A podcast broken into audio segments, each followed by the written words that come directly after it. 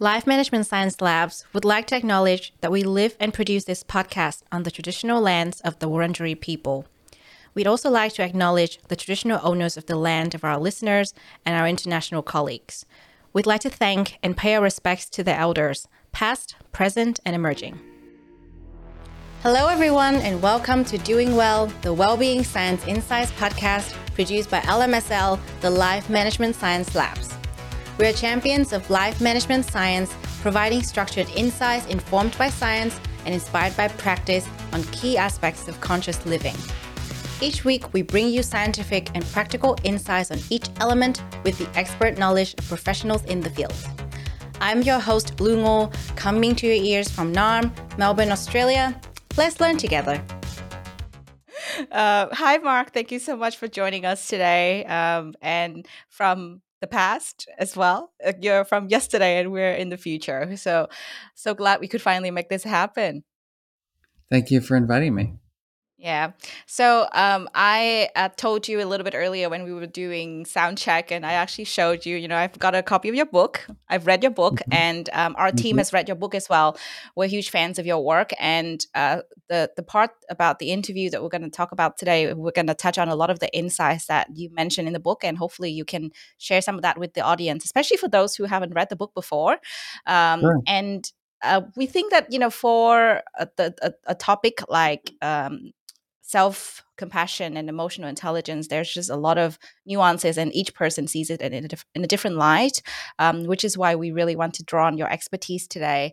And um, I Great. always like to welcome the guests to the show because it's about well being. Uh, we want to create a really just like a calm and zen environment before we start and we would love to invite you to introduce yourself it could be your professional background or your personal interest anything that you would like the audience to know so go for it mark Hello, everybody. I am Marc Brackett, and I uh, am a husband.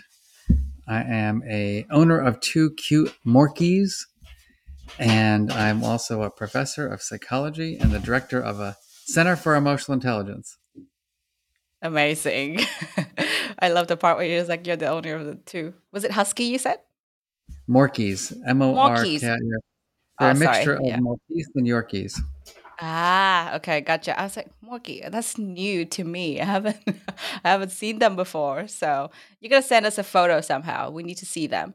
Um, really, really great. Thank you for the really humble introduction. You know, your work really speaks for itself. And in fact, uh, my some of my ex-colleagues in the past uh, actually introduced me to this book and you know they're huge fans mm. of your work so i'm sure they'll be really interested and excited to listen to this interview when it's live um, so today uh, we want to really know you a bit better before we jump into the interview part which is why we have a section called have you met mark and here uh-huh. we will ask for your five recommendations on five different things just to know okay. what you've been up to, what you like recently, and um, maybe some of the audience can actually, you know, take your recommendation on board. So the first thing we want to ask is, what book would you recommend, or what book have you been reading recently? So I've been reading a lot of books because I'm starting my next book, and I'm trying to read everything I can to make sure that what I do is original. Yeah. Um, you know, there's a book that I really like by um, Vivek Murthy, who is the Surgeon General of the United States, and it's called Together. Because um, I think we are in a crisis of connection, and I think we should read and think more about our relationships. Mm. Yeah, that is so true. I, I read something about connections recently, and it's definitely what you just mentioned. So we're excited to know about more about your new book. Can you maybe tease us a little bit about what it's going to be about? Is that well? My first book, okay. as you as I as you know, is called Permission to Feel, which is my yeah. kind of my life's work and my baby. Um, but then you know that book was published right before the pandemic.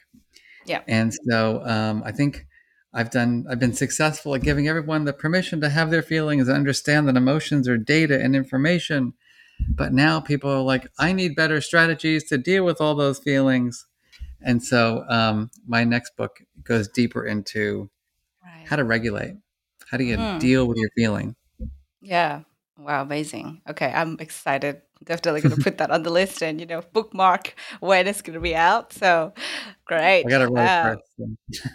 Yeah. Well, and you know what? It's it's great to find out from you directly because you know, like I don't I don't find out through, about it through social media, which is even better. So this is really rare, and I appreciate it. Thank you for letting us know. And I'm sure whoever has read your first book would be really keen to read the second one as well. Um, fantastic. So, how about a movie you would recommend to our audience? All right, there's a new movie that I saw that I was overwhelmed by, but loved and I'm not, I'm not going to remember the title, but maybe you'll know it. It's like everything about everywhere and everything. Oh, yes, everything everywhere all at once. Thank you very much. yeah, that's the one. Yeah, I love that movie. Yeah, it was it was so strange at the beginning, but towards the, yeah. the end, it was kind of like, oh, everything makes sense now. Yeah, I need to watch it again actually because I think I was so stimulated and overwhelmed by the movie that I need, I couldn't process it, and so now I gotta yeah. go back and yeah. really absorb it. Yeah, I agree with you. I, I, laughed so hard throughout the movie that I was like, initially, I was kind of like, "What is this about?" Like, I'm just laughing so mm-hmm. hard, and then yeah, afterwards, when I did my reflection, I was like, "Actually, no, it's not just funny. It has lots and lots of meanings." So that's a really great one to recommend. And as somebody else on our show has also recommended that movie, I think so. You know, it's oh, like funny. it's kind of like a yeah, it's like a big movie nowadays. And yeah, everyone should really watch it. How about a podcast that you listen to frequently? Yeah, I've done probably 300 podcasts and I don't listen to many of them, to be honest with you, because makes sense. Yeah. Um,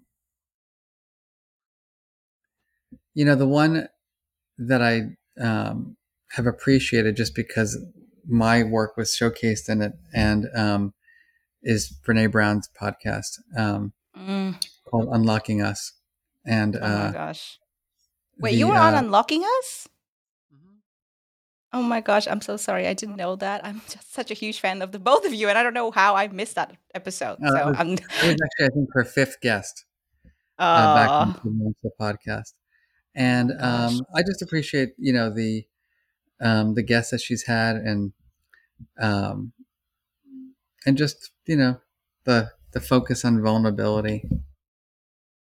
Yeah, absolutely. I love that show. I haven't listened to all of the episodes, but yeah, I think it's just so amazing how she can um, let the guest open up and really talk about you know some of the stuff that people would avoid talking about a lot of the time. So yeah, uh, I I'm, I'm actually jumping into the podcasting world and yeah. in the fall, I'm launching a new podcast called Entirely Human. And um, I can't tell you the details about it, but it's going to have a new twist on what it means to be a human being. Oh, that's amazing. I love that. Yeah. Thank you. So, we're finding out more and more about what you're up to now directly from you. Yeah. There you go. What a treat. Thank you so much for letting us know. And yes, sure. um, unlocking us a great, great podcast. I'm excited to listen to your show. I actually don't listen to that many podcasts myself. So I totally understand when you said you've done many podcasts, but you don't listen to that many podcasts. Totally relatable. Yeah. Yeah. How about a famous role model or a role model of yours? You know, I'm going to, um, given what you told me about your background, one of my famous, one, a role model who I actually had the opportunity to learn from and admired deeply um, was Thich Nhat Hanh, mm. and uh, who was a Vietnamese monk who yep. unfortunately lived in France and other places for uh, political reasons back early in time. Yeah, and uh, I just think his work on mindfulness is the best. Yeah. Mm. Gentle spirit, yeah. beautiful yeah. mind. Yeah, calm, absolutely. Caring, compassionate, as you said. Mm. Yeah, so true. And I think it's it's a, a sad thing for us because you know he's gone now. But um, I guess one of the beautiful things that we'll never lose is his insights. You know, some of his, right. um, you know, like teachings and meditations and things that we'll forever cherish because you know, thanks to the internet, you know, we'll, we've captured that forever. And um, yeah, I think he's definitely one of the people that um, we should definitely look into. You know, whether you're into mindfulness or not. Because I think uh, I don't know at one point or another, you know, you definitely benefit from that. completely. Yeah. Really great. All right. So I know that you're the director for the Center for Emotional Intelligence, I believe. And so you're definitely teach a lot, I, I guess. Uh, how Mhm. about a course that you've completed, like the course that you've taken recently? Well, um, other than the required kind of ridiculous stuff for jobs, right? like my my human resources uh, trainings and my uh, you know HIPAA compliance trainings, human subjects training. Um, I've done a lot of those recently because I'm behind on all those required things. Um, What's the most memorable one you had to take then? oh, you know, I think the most memorable course that I've taken actually um, is uh, I'm following a new yoga teacher, and um, it, it was like a 30 day practice, Yeah. and I'm going to call that like I have um, I have a newfound kind of like obsession for physical activity, uh, but meaningful physical activity. And so I've been just really loving this course, and I'm in the midst of it, and I'm sticking to it. Yeah. That's great. Is it an online course or are you actually going to the yo- yoga studio in person? No, it's online. This is a guy who like he's like you know in Ecuador, then he's in Bali, and then he's in Mexico. That's Living a good amazing. Yeah, great. Great to know. Yeah, I, I love doing 30 days yoga as well. One of my favorite is uh, yoga with Adrienne. She does free 30 day yoga at the beginning of every year and like it's a like it's an amazing way to start the year. Or you know, sometimes you miss it at the beginning and then you're like, you know what, it's March, I'm gonna do it. It's still nice. That 30 Mhm. days um, journey take you somewhere else completely. So I'm glad you're doing that and you know like uh, sharing this. It's a really different kind of course normally because like when we ask the question about courses, people would kind of go, "Oh, something about my my field," or you know like something about my studies, and it's it's very rare like a course about like physical activity. So this is really Yeah. nice.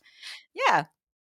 Great. So now we've got to know you a bit better, you know, your Mhm. um, areas of interest, uh, what you've done, and especially what you've done um, in, in collaboration with others and what you're about to do as well. Um, and I think uh, th- that's just like a, just a little bit, like a drop in the ocean compared to all that you've done. Um, and I'm sure our audience would look you up and find out more about yourself um, once they've listened to this episode. Now, let's go into the interesting part of this um, conversation. And I'm really excited about this because I'm keen to find out what, what your take is on the topic of self compassion um, and you know emotional intelligence and also well being because our show is about well being. We have a really big Mhm. focus on um, helping everyone improve their well being. But Great. we always want to know from your your perspective as an expert in the field um, what do you think well-being mean what does it mean to you in particular because it means different things to different people Well, as it happens, our team studies well-being, and um, I see it in four parts. Um, physical well-being, like does my body feel well? Um, the second, social well-being, do I feel like I have healthy and positive and good relationships? The third, you know, we'll just call this kind of emotional well-being. Like, do I experience more pleasant than unpleasant emotions on a daily basis? And then the fourth, we'll call it kind of purpose and productivity well-being. Like, do I feel passion for my work, and do I feel, you know, um, inspiration and awe, you know, in terms of, you know, the things that I spend my time on. So I see it like four: physical, Mm. social, emotional, and we'll call it workplace or purpose. yeah wow okay that's expands my understanding of it quite a bit because i think normally what I know and what our guests have shown is kind of like we package it in, you know, this this bubble called well-being. Then you know, like it's um, it generally really like a, a small definition, and it's not um, categorized, like you just said. But that really got me thinking. So um, I, I, guess we all have different ways to define it, but based on your work, that's probably closer to what we should really look into when we think about our well being. Um, and we'll unpack one of those aspects in a little bit. So, sure. okay, we've talked about well being. And I'm sure, uh, as you mentioned, your team uh, does a lot of research into well being. So, what would be some of the misconceptions that you notice um, about well being? What do people get wrong when it comes to well being? I think the big, big, big, big, big, big one is that everybody thinks it's about happiness. Yeah. And that the goal is to be happy all the time. Mm-hmm. And I find that super problematic. One, you know, it just creates that kind of toxic positivity environment where, you know, people are like, telling them everything's going to be great, you know, or they're constantly striving to find ways to experience those high energy, pleasant feelings. And, you know, I'm not one of those guys, right? I'm, uh, I'm an introvert who is kind of mellow and slightly anxious. Um, and so the, the pressure to be happy, um, makes me uncomfortable. And also like I don't know about you, but when I'm around people who are happy all the time, they drive me out of my mind. And so um, I yeah. like more, I like people who experience the full range of emotions and who have strategies to manage their emotions. So um, I think that's a big issue for me. And yeah. in the work that I do in schools, everybody thinks the goal is to be happy. And I try to tell people, like, we're in a pandemic. Like, the goal is to survive and thrive, not necessarily be happy every day. Mm, yeah.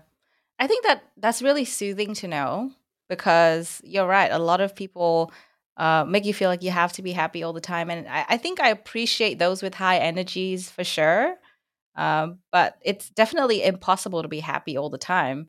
And also, sometimes I feel like there's um, a trend of toxic positivity as well like and this can happen anywhere you know it could it could happen um, in your wider family your extended family or it could be in your workplace um, and it doesn't really help your well-being to be honest. So i appreciate you saying that it's not all about being happy all the time it cannot be um, and it i relate with you as well yeah.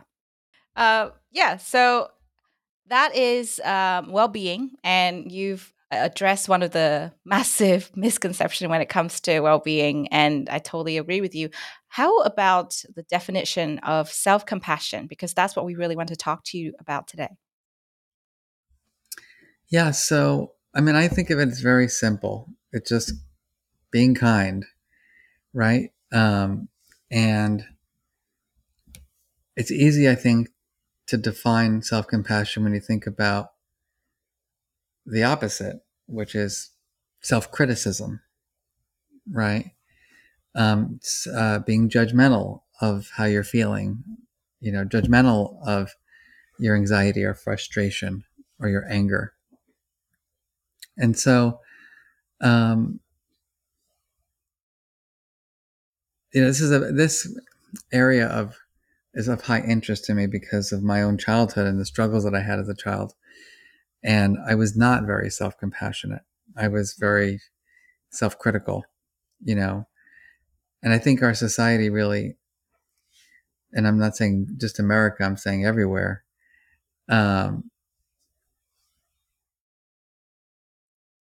just because of the way we're living right now with social media and the social comparisons, it's really hard to be self-compassionate because everybody's smarter everybody's better looking everybody's got better makeup everybody's in better physical condition everybody's richer and everybody's this. And it just creates this endless amounts of envy and yeah. jealousy. Um, and so i actually see um, self-compassion as a primary goal in today's society Yeah, yeah, you, you kind of unpack it in really simple terms, and it's nothing we don't already know. But I guess in a way, uh, we sometimes forget about self compassion because of how we are living. Sometimes I think uh, understanding what you're saying is kind of like sometimes you go on social media, you see somebody else doing you know better than you, and then you you know your mm. day is going well so far, and then you look at that and you're like, hmm, I'm a failure. Or you make a mistake. You know, you make a mistake and you're like, yeah, you're such an idiot, Marc. or you say something, you know, that was not kind Yeah. to somebody, and you're like, you're nasty. Yeah. You're not a good Yeah. person. yeah, Instead of, you know, I always say, you know, my book is called Permission to Feel, and I always say, with permission to feel, you have to give yourself permission to fail. yeah, And with that permission to fail, you have to give yourself the permission to apologize and ask for forgiveness to self and other and repair and grow. yeah, And I think that we don't teach self compassion. I think we teach people to be self critical because we're critical of people. You know, parents, you know, we grow up and, you know, you didn't study hard enough. How did you do that? Why'd you do that? How, how could you talk to that way? You know, it's just endless amounts of criticism. yeah, And I think what happens is that we become gaslit by people and we start believing the reality that other people have created for us. Yep. You're too fat, you're too skinny, you're too tall, you're too short, you're too dark, you're too light, your nose is too big, your nose is too small, whatever it is. It's like endless amounts of criticism that then becomes your self talk. yeah. I guess it's a bigger issue than it, it actually is, and you know, I've been reading up on this quite a bit because you know some some days, uh, if I'm completely honest, you know things go well, but then all of a sudden there's that feeling of, uh, I'm not feeling as good as I should feel, and then Uh-huh. it's kind of like, oh, uh, why am I feeling that way? Why am I criticizing myself for not feeling good? You know, like it's it's kind of like a an endless vicious cycle. I, I should allow again, give myself permission to feel those feelings because once I've done that, I'll be able to unpack what actually happened and then you know have strategies to deal with that. There's no such thing as a bad feeling. Yeah. Think about that. Mm. Wow. That's a that's a really that's a really interesting notion. I guess this is new for a lot of people, you know, because Mhm. we, we all we always label, you know, feelings. Okay, it's a good feeling, it's a bad feeling. So now that you've said there's no such thing as a bad feeling, can you unpack it a bit more? What do you mean for for those who have not heard of this before? Yeah. So, you know, from our perspective, all emotions are information. Every emotion is a piece of data. It's about your experience in the world. So, if you say something that's mean and hurtful, I may feel bad or I may feel angry. If you promise me something and don't follow through, I'm going to feel disappointed. If I achieve a goal, I may feel pride. If I feel like everything's going well, I may feel content. Um, and it's not that content is better or worse than anger. It just, this is life. And so, you know, yes, you want to experience more of the pleasant emotions than the unpleasant ones. But life, you know, I lost my mother when I was in my early 20s to pancreatic cancer. And so, like, I felt sad and I felt grief. And I don't want someone to say things like, you know, don't worry about it, you know, or like, you know, you got to come on, come on, Marc, you know, cheer up. It's like, why do I have to cheer up? I just lost my mother. You know, I want to reflect a little bit. I want to have some nostalgia. Um, and so, and also these negative so-called emotions have a function, right? Anger is telling us there's an injustice. Let's go fight for the what's right for people. Um, so I just think that the more we can think of emotions as information, um, the healthier we'll be about how we kind of work with our emotions. Yeah. Wow. That's really great. It's just a really like soothing again reminder that it's okay to feel however it is you're feeling because that's giving you information to understand your own self better and show yourself compassion, which is what we're talking about it's today. about time. right? The way I think about it, it's about intensity and duration. And so, if you're angry or you're feeling livid all the time, not good. You know, it's not going to be helpful to have well being and build good relationships. But if you feel angry a little bit because of something someone did, go for it.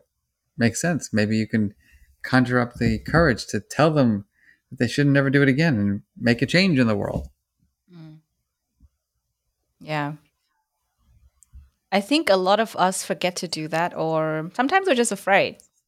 Because Yeah. I think the, the first step is just recognizing that emotion altogether. And like you said, it gives us information.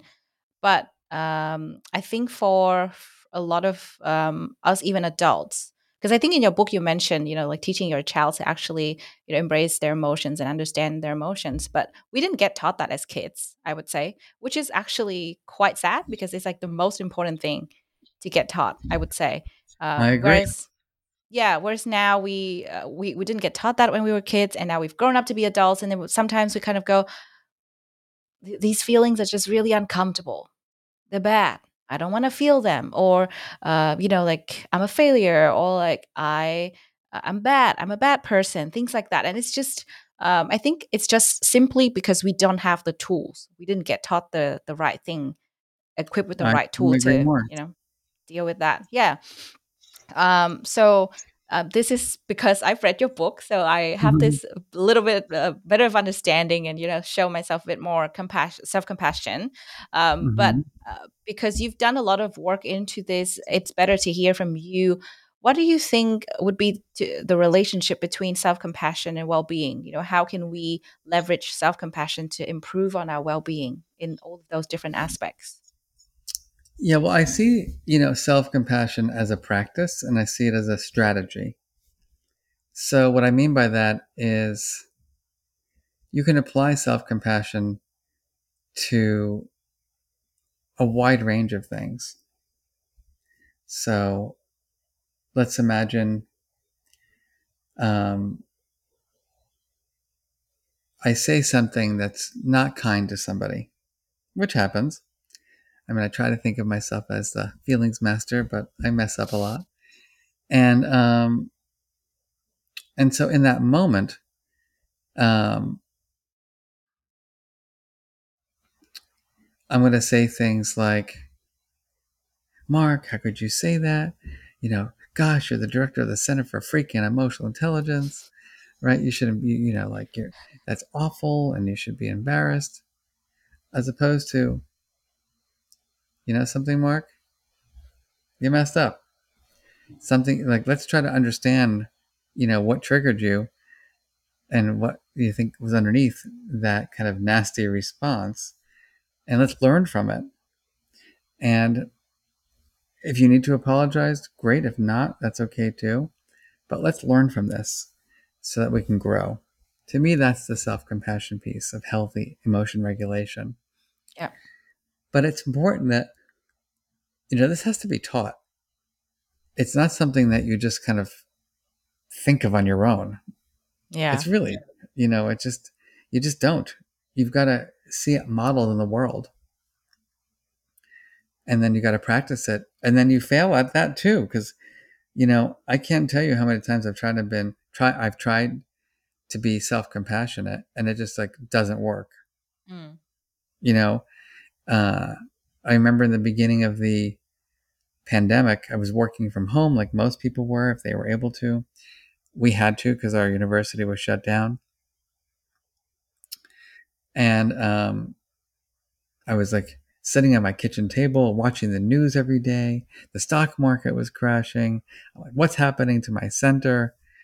And um, the spiral of the negativity this is never going to work. It's going to fall apart. I can't believe this. Nobody's going to want to do this anymore. What am I doing? What is anybody else doing? Then I had to catch myself and say, Marc, how much control do you have over this virus? Like, I can do what I can do. I can put a mask on. I can stay away from people. Blah blah blah. But um, and so to me, at a at the broadest level, self compassion is continuously applying helpful emotion regulation strategies as opposed to unhelpful ones to deal with life's emotions. Hmm. That's a beautiful summary. And I guess in the in this context, because we're talking about well-being, um, like you said, it's not easy. It's not something that you just pick up or you just know. You need to be taught and you need to learn. You need to, yeah, you need to actually uh, know what to do and, and how to embrace and deal with these emotions. And in turn, for our well being, I guess it really helps to allow ourselves to just be in whatever, whichever state that we're in so that we understand what's going on, especially to deal with, uh, you know, future situations better, perhaps. And, you know, I think overall that helps with our well being because we manage ourselves better. Um, yeah. We're able to, you know, like we're able to deal with the bad emotions. You know, again, no, no such thing as, no bad emotions. Emotion. Yeah, no such thing about emotions. But when someone says, un- yeah, unpleasant ones. Um, if someone is dealing with the unpleasant emotions, the next time um, they know how to deal with it. And I think that really helps with our well being.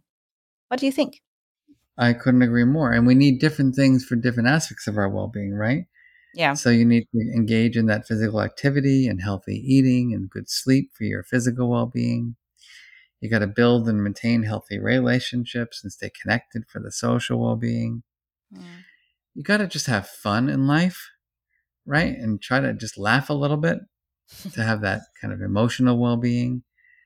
And then you got to pursue things that interest you and and be in like that learner mode, you know, to have that kind of workplace, you know, well being. And I think that has to be taught explicitly. Yeah. Mm. yeah which is your whole life's work, right? That's what you you've been working on. So we're going back to basic. It's just you know like let's ask Marc about this uh, some more.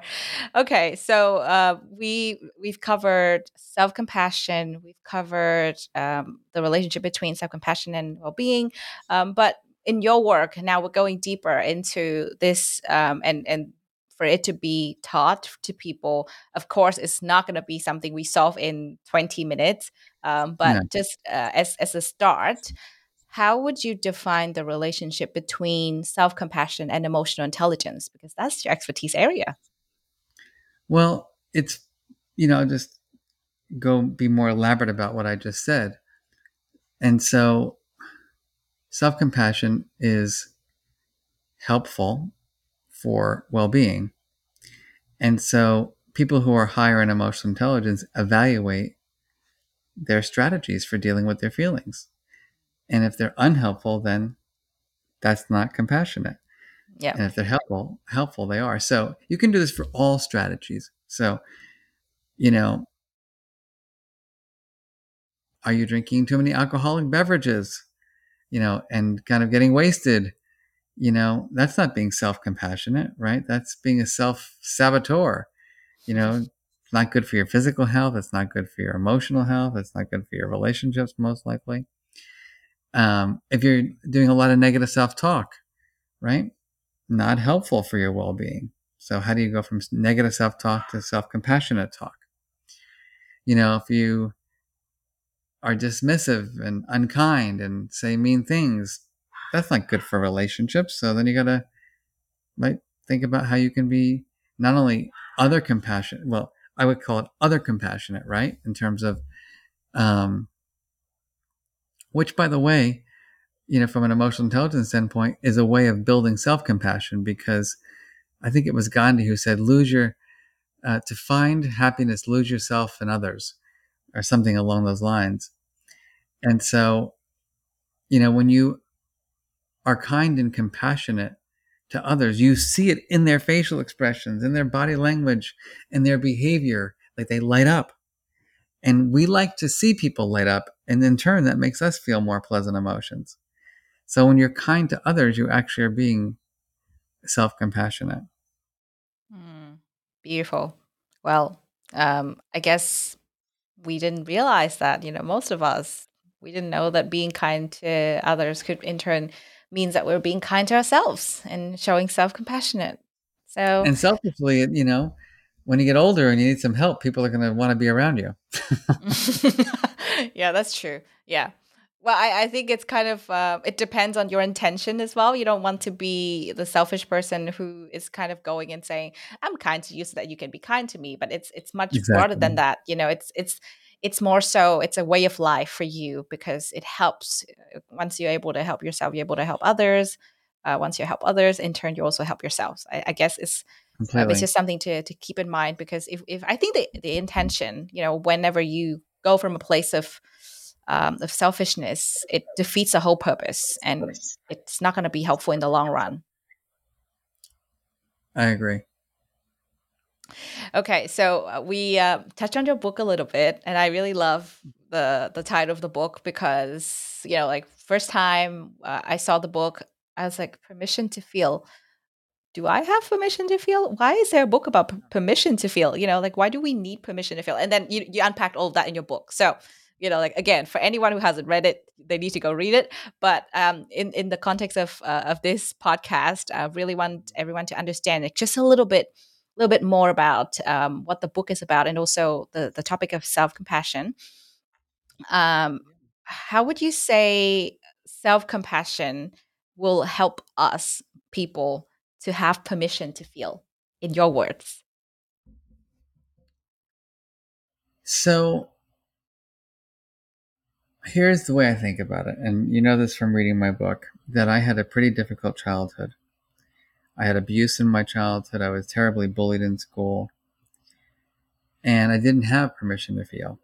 I had permission to suppress my feelings and repress my feelings and eat my feelings and scream and cry. Um, and then I had this one individual come into my life who was my uncle, my uncle Marvin.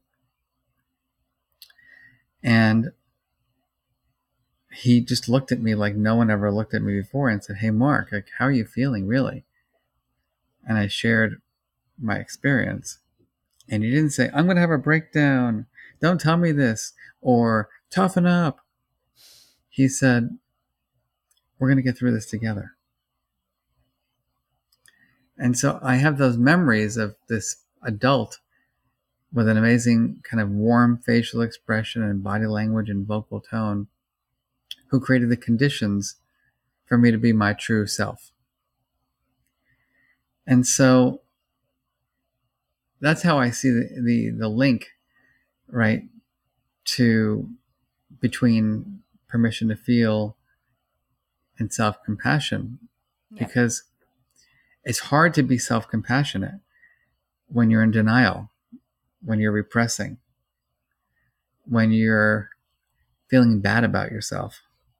It's the opposite of self compassion, it's self denigration.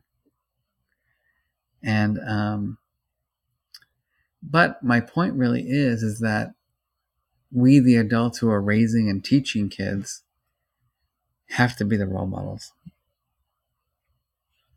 Yeah, absolutely.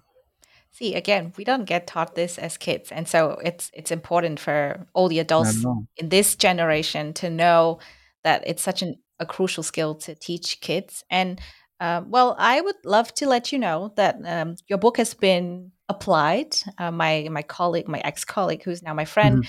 uh, she's a huge fan of your work, and she actually mentioned that she has a an emotion chart in Oh, cool. The mood home meter. hmm yeah in her home and you know like she uses that with her daughter and i think um, that Great. the most beautiful thing i've ever heard for someone who read the book and And actually used way, the insights from the book yeah talking about being compassionate and yeah generative. So um, I had the privilege during the pandemic to collaborate uh, with the former founder and CEO of Pinterest yep uh, and a group of people. Um, and um, he has started a separate non for profit that's called the How We Feel Project. And so we just released a new app that is oh all about well being and self compassion, and it's free. Um, oh so it's how we feel. Just go to how we feel. It's in. It's only on iOS right now. It'll be available on other platforms soon. But or you can go to howwefeel.org, um, and it has the mood meter tool to build your emotional awareness, and it has 36 research-based strategies to help people manage, and many of them are uh, around self compassion. Wow. Amazing. We didn't know that we would get that from today, and here we are. So I'm- thank I'm- you. I'm in the I'm in the spirit of giving away free gifts these days. yeah, it's really great. It's like today we're getting so many free gifts, and I'm just so excited to get all of them. Uh, yeah, the first one is definitely this app. It's it's already here. We can use it. So yeah, I'm just searching for it right now. Howwefeel.org. Amazing, and it's free. How amazing is that? Thank you for letting Based us on know. very generous donations, it is um, available for free in perpetuity. Ooh, we love that. Um, yeah, but, but I think it's it's such a such a nice thing that you mentioned because I personally think in this context of you know like self compassion, emotional intelligence, and um, our well being, for having these tools for free for everyone, and uh, and once again, just the importance of education for little kids Mhm. when it comes to emotions, emotional intelligence, and um, having self compassion for themselves. You know, it's just so important because I think a lot of kids get yelled at, um, like, "Why are you crying?" Right? And that's Exactly. that's a that's a very like that's a very common thing to see on the street, on the tram, train, anywhere. Why are you crying? Stop crying. And I think that is such a funny thing to witness. It's unhealthy Yes. because you're you're you're telling your your own children to suppress their emotions and you're not actually going to the root cause of why they're feeling the way they're feeling or why they're crying in the first place Exactly. I see it all the time. Yeah, I saw it actually flying back in the uh, fr- it was in the airport two days ago, and this two year old girl was crying, and her father just walked away from her and told the mother like, "You, you get her to stop crying." And I'm thinking, really, like you can't regulate your own feelings because your two year old is crying and being a little loud in the, you know, in the airport, and you're embarrassed. And uh, you know, what's the message there? It's, you know, daddy walks away, you know, when things are not good. yeah Don't love that message. yeah yeah totally um i i think it's just it's strange how it's still a, a thing nowadays because yeah whenever i see that i kind of cringe a little bit because you know like i'm not a, a parent yet myself but Yeah. uh you know my my cousins um, brothers they, they have kids and I, I feel like just for the conversations that i have with them for the purpose of um, these conversations to educate myself on how we can you know talk to kids in the right way um, about their emotions i think that would be really crucial because again they still haven't got taught this in schools as far as i know and Yeah. um, they're not gonna I mean, we're they're not gonna I mean, I- this is my yeah that's my career. My career, Yeah. you know, my my our center's approach to social and emotional learning is called Ruler, and Yeah. we're in hundreds of schools throughout Australia, which is very exciting. Uh, we're Yeah. in three or four thousand schools across the globe now, and um, you know, we're trying to bring these concepts into preschools and primary, elementary, middle, high school, college. Um, it's so important that this gets taught early and practiced and reinforced, you know, throughout life. Absolutely. And I think in your book, um, you you use a really interesting terminology, which is emotion scientist. I really Uh-huh. love that term. Yeah, anything that has the word scientist in it, it's like, oh, I want to hear more about that. Uh, so uh, I think what you were talking about is you touched on a little bit about emotion scientist and emotion judge. What are the Mhm. differences between these two characters? Yeah, well, you're talking. You want to talk about compassion, right? The Yeah. emotion scientist is self-compassionate, other compassionate. They care about their own feelings. They care about other people's feelings. Um, and when they mess up, they're also kind to themselves and say, "You know what, Marc? You messed up this time. Tomorrow's going to be a better day." The emotion judge is closed, critical, and judgmental. And so the emotion judge is like, why are you so angry? Get over it. Move on. Right? They don't really want to learn. They don't really want to support. So as you can imagine, I am on a mission. And I want everyone who's part of this podcast and listens to it to become an emotion scientist Yeah, because absolutely. um, we need a lot more emotion scientists than emotion judges right now.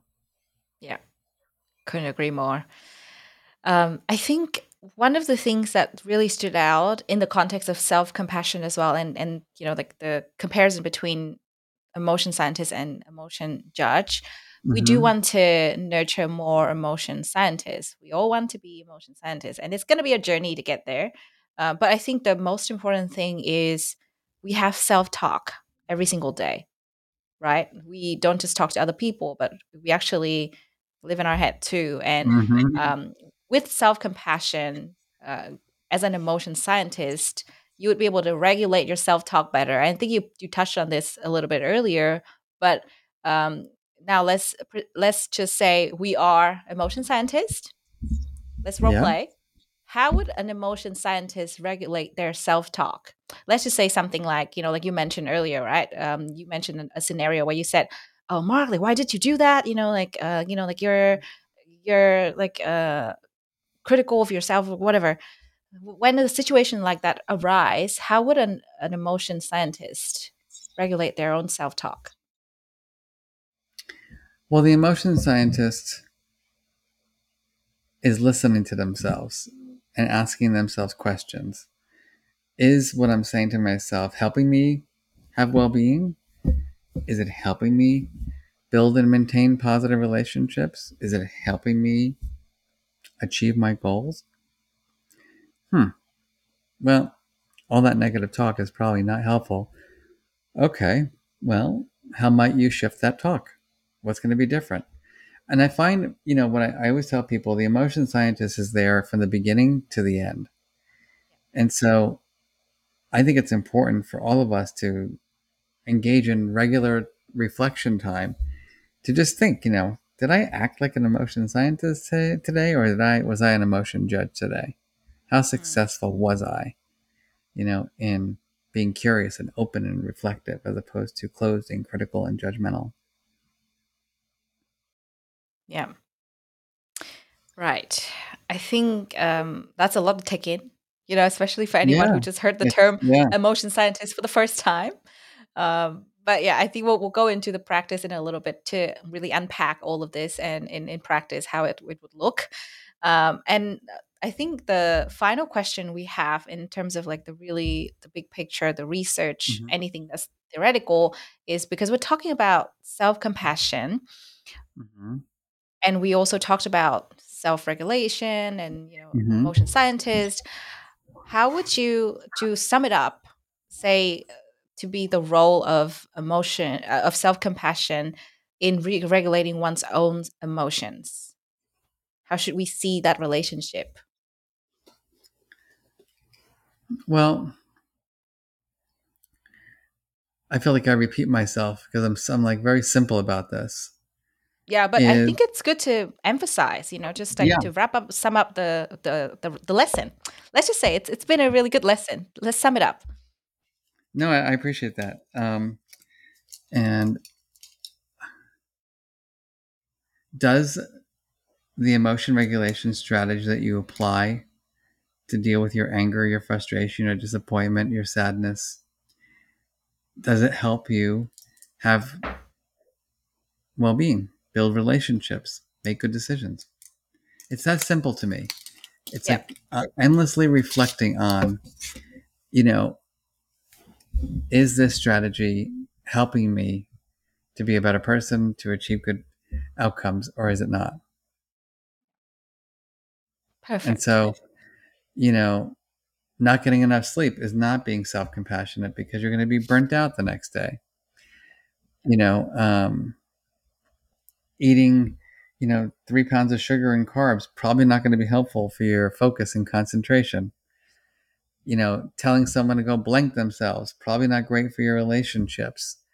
You know, saying I'm a loser probably not helpful for your self esteem.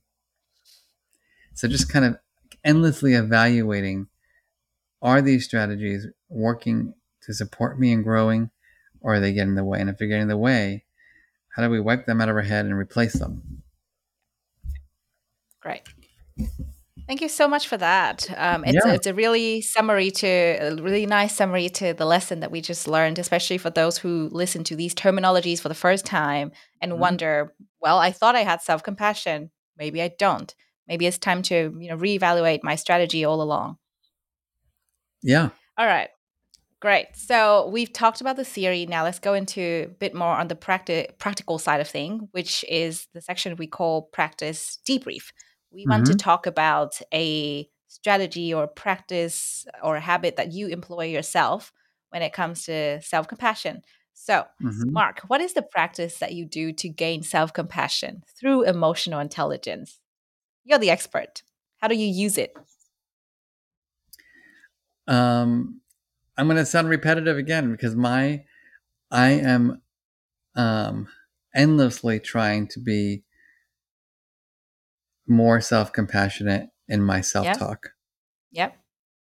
because I'm a I'm not necessarily overly self critical, um, although I can be terribly critical of myself and other people, just to be honest. Um, but I can be someone who gets obsessive and worries and you know ruminates about something and like instead of not so much self-critical but like i can't believe this happened. You should have done this this. And you know you could you know maybe you need to try that. Maybe you need to do this. Maybe you need to try this. And you know like endlessly kind of like trying to solve the problem when it may not be something i can actually solve. Mm. and so Right. for me it's an, a practice of like Marc you did the best you can. Marc take the high road Marc. Marc this too shall pass Marc. Marc you know you're in a really bad place right now but you've had great days let this moment be one of those moments and just recognize that this is impermanent and so i have a lot of phrases that i use Yep. to help me kind of manage that chaos self-criticism and neurosis i'll call it Yeah, great. I think uh, my translation here for anyone who wants to get practical would be to actually come up with phrases for themselves. You know, it's kind of like affirmation or reassurance kind of thing. Um, and it could, it, it, I think would varies people, person to person because. oh yeah mine yeah, you know yeah, because i i like zen buddhism principles Yeah. they're comforting to me okay. um, I love the principle of impermanence. Yeah. And so it just works for Marc. You know this feeling is impermanent. You've you've had anxiety, you're 52, you've been feeling anxious for 52 years, and you've had really great days too. This is one of the rainy days, Marc. Tomorrow's going to be a sunny day. It's okay. Yeah. You know there are sunny days. Mm, that's great. I think in practice for some somebody else, you know, like it could be um, for, for you it's you know impermanence, but for somebody else it could be something else. It could be like I like to be positive about this. You know, it, it's like no, it's Yeah. a setback, but overall, it's it's a good thing. Well, it's going to be you know, like- different. It's going to be different for different people of different Yeah. cultural backgrounds. exactly. right? All of emotion me- regulation is complicated because it's about who you are as a person and your cultural background and your gender and your identity. It's about the context, like where you're at, and it's about the specific feeling. You know, Yeah. I always joke like the 90s were my anger years. You know, I was angry at everything and why did this happen and this should have been better. And now I'm older. I don't really get angry that much. I'm just chronically overwhelmed. And so self compassion for me is eating healthy, exercising, and going to bed so I get good rest. Because Yeah. I'm not self compassionate when I'm burnt out in the morning when I wake up. Yeah, absolutely. Really simple things, right? And everyone could do that every single day. All right, great. So I think uh, one of the things that we might not have touched on would be the challenges then. Because in, in the practical sense, you know, each person has a different way of approaching self-compassion. For some people, Mhm. this is a completely new thing. They've never tried it before. They haven't even heard about the term. And, you know, like they Mhm. think, you know what, I've always been self-compassionate. But then after the podcast, they're like, actually, yeah, I don't think I've Mhm. been that self compassionate towards me. So, what are some of the challenges you would anticipate for these people and how can they overcome them? There are a lot of barriers.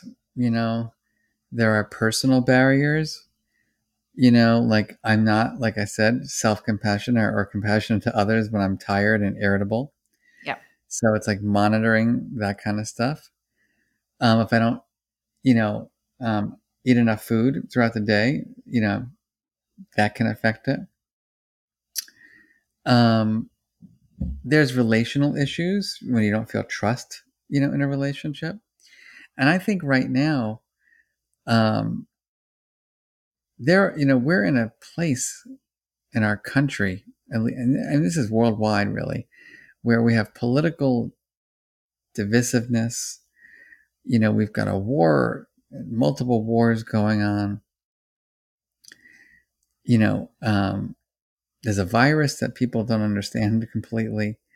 Yeah. And so there are larger environmental things that I think can really impact our self compassion.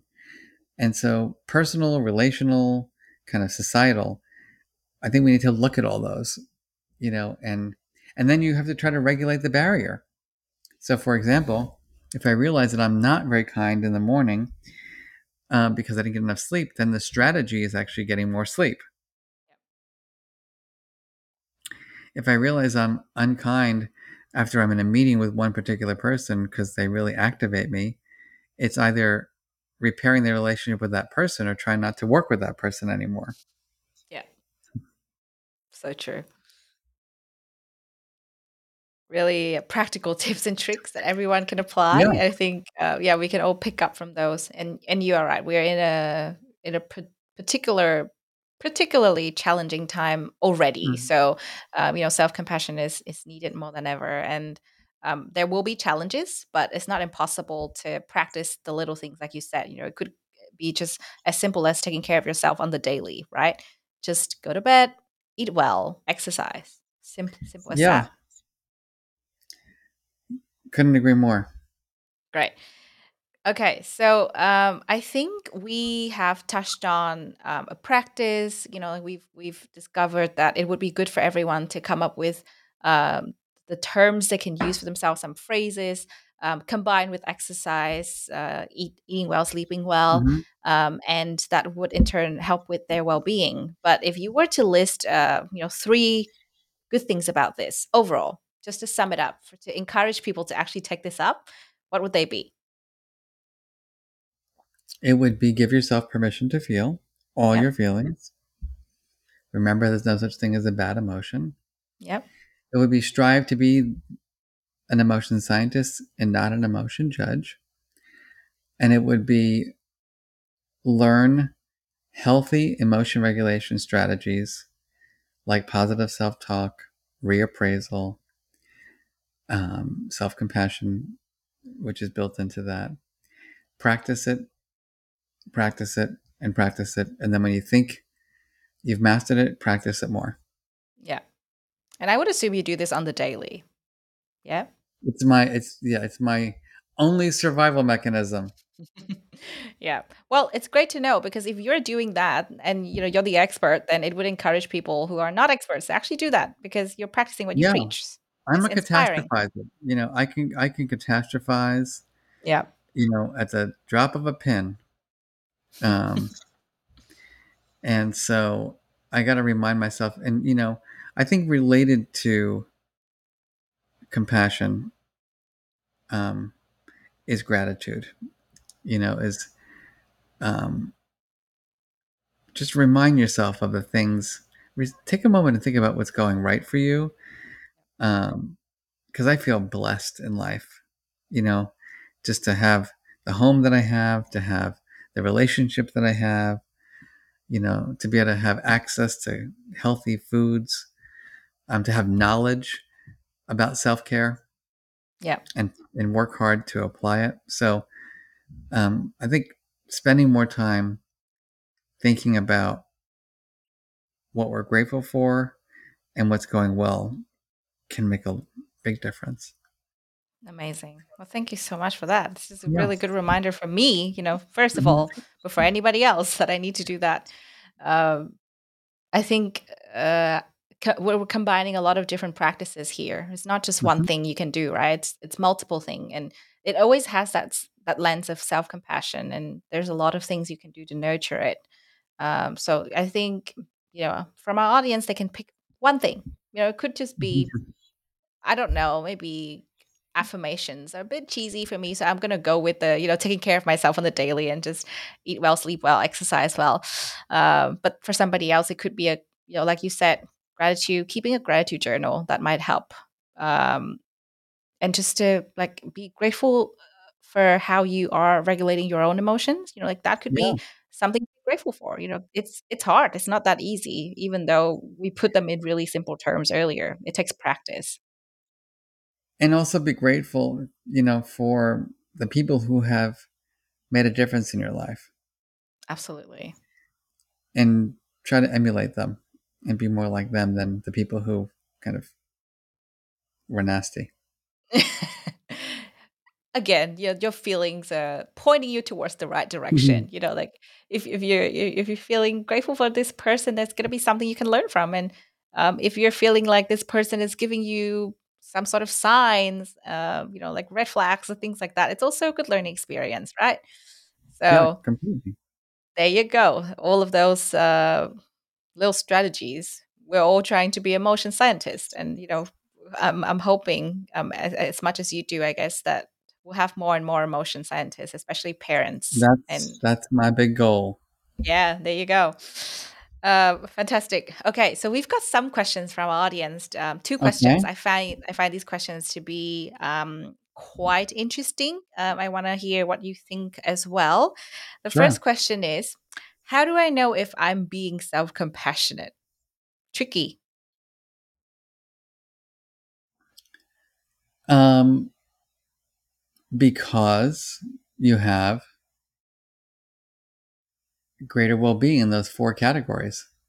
Hmm. You feel good physically. You feel like you have pleasant emotions more than unpleasant emotions. You feel connected with others, and you feel um, that you have purpose and meaning in life. Yeah. I, I think watch your self talk as well. That will show a lot, right? Mhm. Yeah. For When you observe, if you can observe your self talk and identify the patterns, you definitely know if you have self compassion. Hmm Great.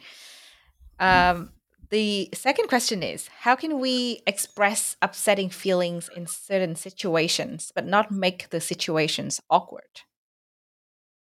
That's emotional intelligence. So, you know, that's crafting message in ways that are, you know, considering how the other person will feel. So, like, let's imagine that this was not going well, and I'm like, Lu, like, come on, this is not working out right. You know, like, what are you doing asking me these questions? That's ridiculous, Yeah. right? That would not be very kind or compassionate. Mm. Versus me expressing my emotions again, imagine in the same scenario. You know, Lu, I'd love to talk about the following. Mm. You know, so that my frustration, which I don't have any, just so you know, um, Thank you. could be could be could come up with like, gosh, would you stop asking me so many questions and repeat? I have to repeat myself. Versus, I could be frustrated and say, you know, I'd love to talk about this, or you know, and so just taking a moment to imagine how the other person will receive it, and will that make them want to approach you or avoid you?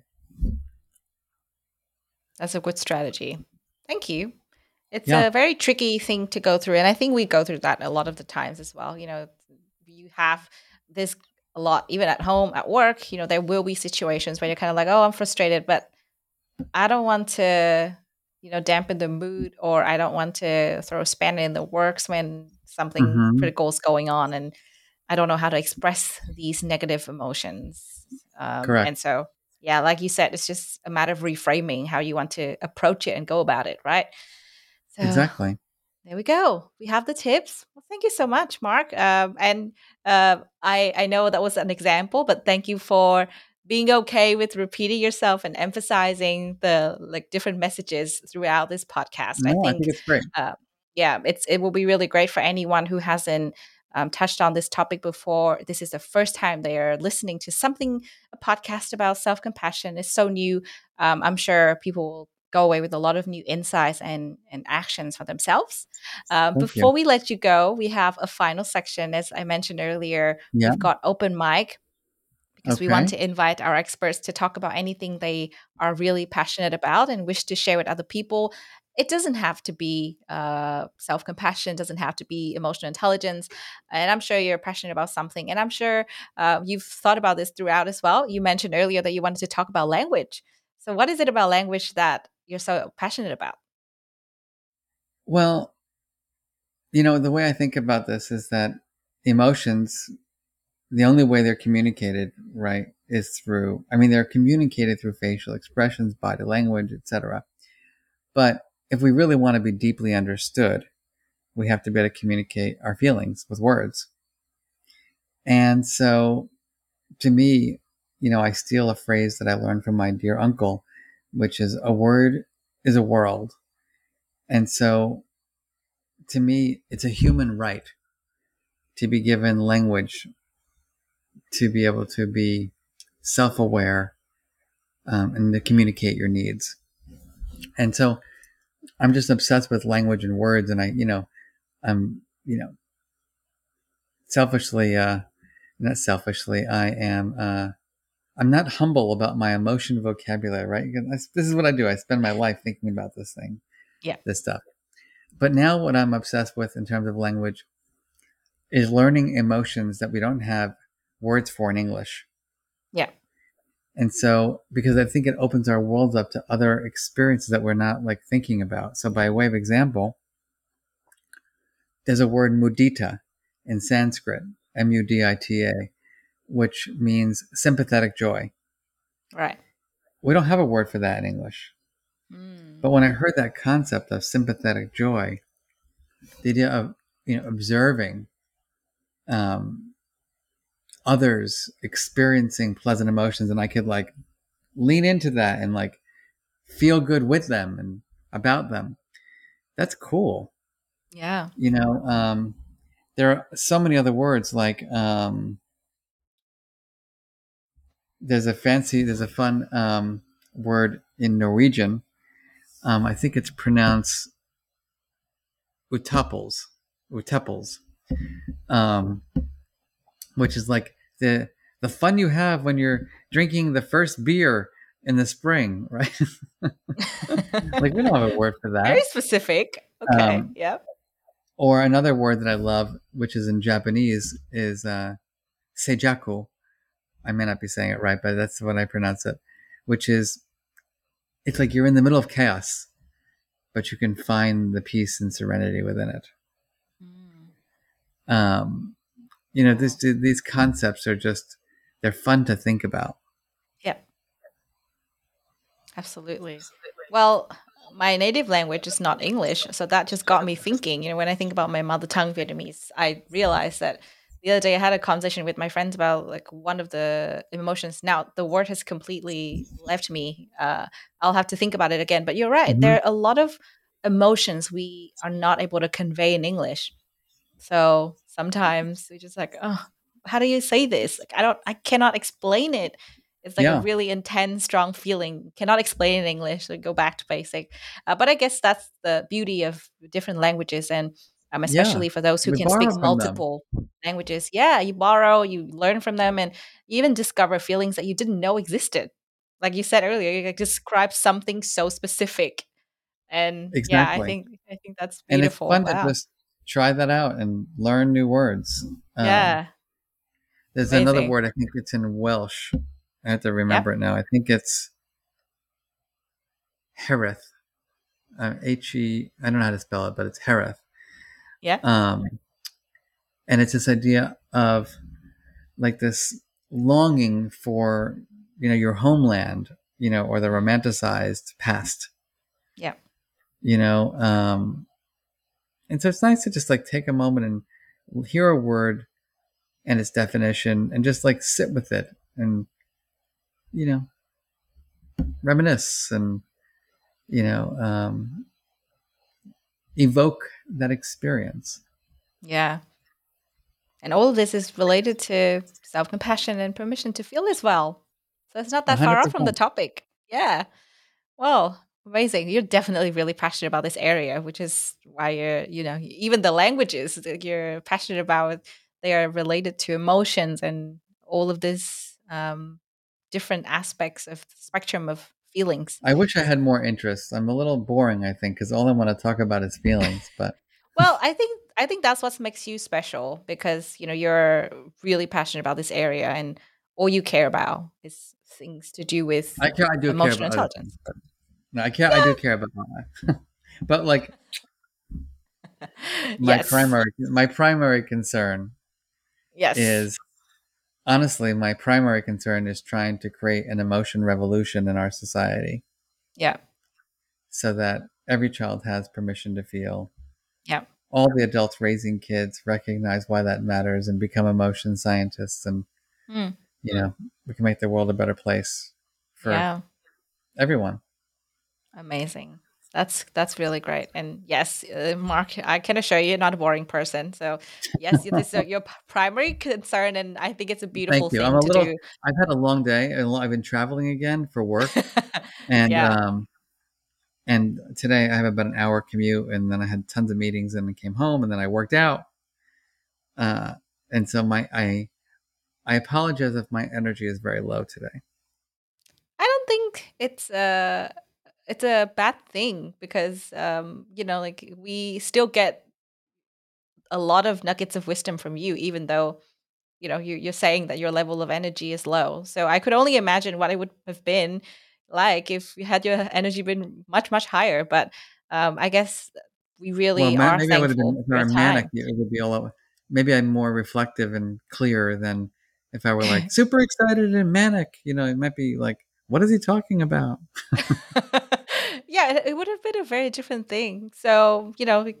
again, very grateful for this. And uh, no matter what the emotions um, people listening to this feel, I guess it will add to um, their self understanding of their self compassion. So, there you go. You know, no such thing as a bad feeling. And It's all just um, a part of our bigger picture of learning. So I'll go away from today thinking about what you've shared, and um, for you as well. You know, this is uh, like you said, your your low energy.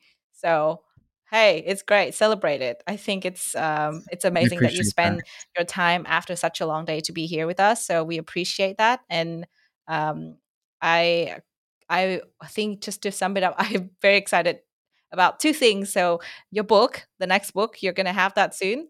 Um, and you also said you're going to have a podcast this fall. So there we go. We have so many don't gifts forget about coming.